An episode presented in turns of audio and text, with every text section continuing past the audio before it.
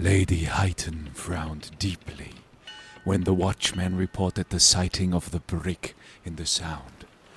The Albatross, as she later found to be the ship's name, had limped onto the coastline, listing and storm battered. Another ship in desperate need of repairs and supplies. But that did not concern her.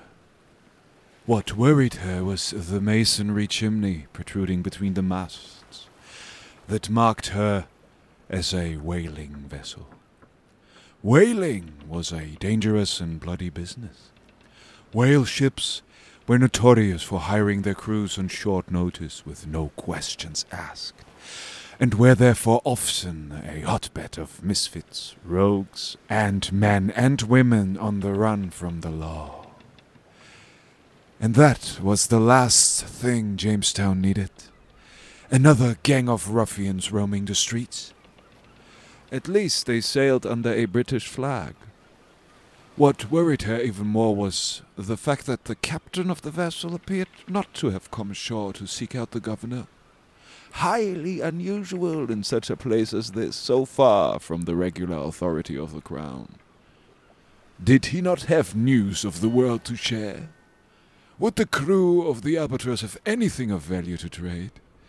Did something else lead them here? Or would the crew merely linger in the pubs and party houses until the ship was repaired and went on its way? Maybe their songs and lust for entertainment would bring some reprieve and commerce to the town. Who knows?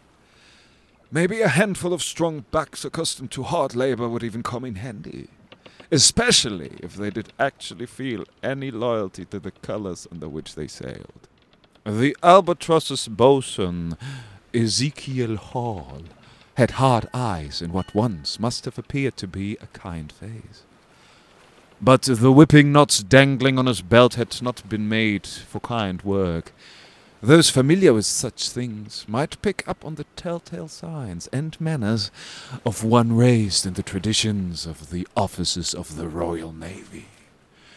The man did his best to appear jovial, but again and again his brow was furrowed by such wrinkles as to suggest he had more to worry over than the repairs of her wind-torn ship, far from civilization.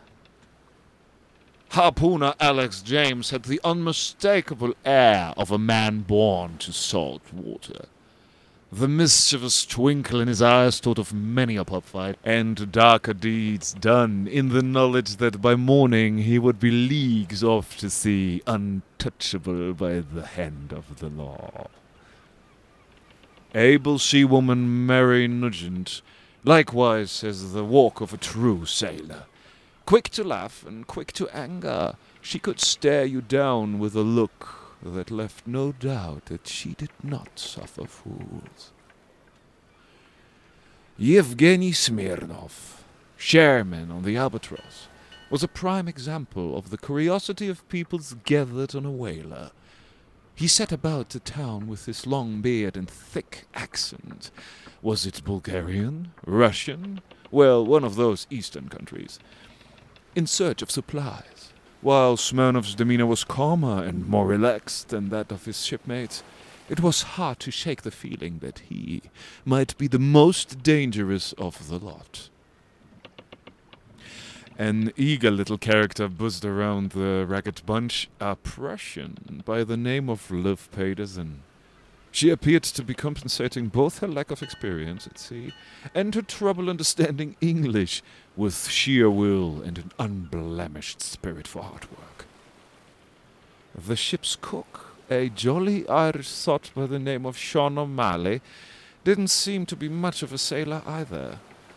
But his ability to converse with different peoples in their native language and imitate a plethora of accents for the amusement of the shipmates suggested that he too had seen his fair share of the world.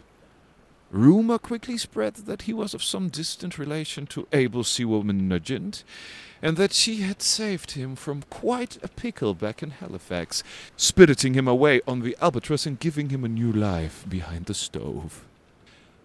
But curiously, another arrived in Jamestown with the crew. A handsome woman with all the dress and mannerisms of decent society about her.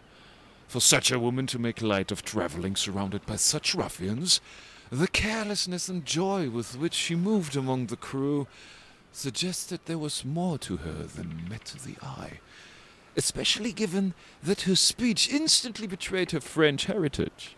A French lady on a British whaler. And here Lady Heighton had thought she had seen it all. But then she wondered whether this woman was to be looked on more as a kindred spirit, not unlike herself. But the careful observer might have caught this one conversing when no one appeared to be around.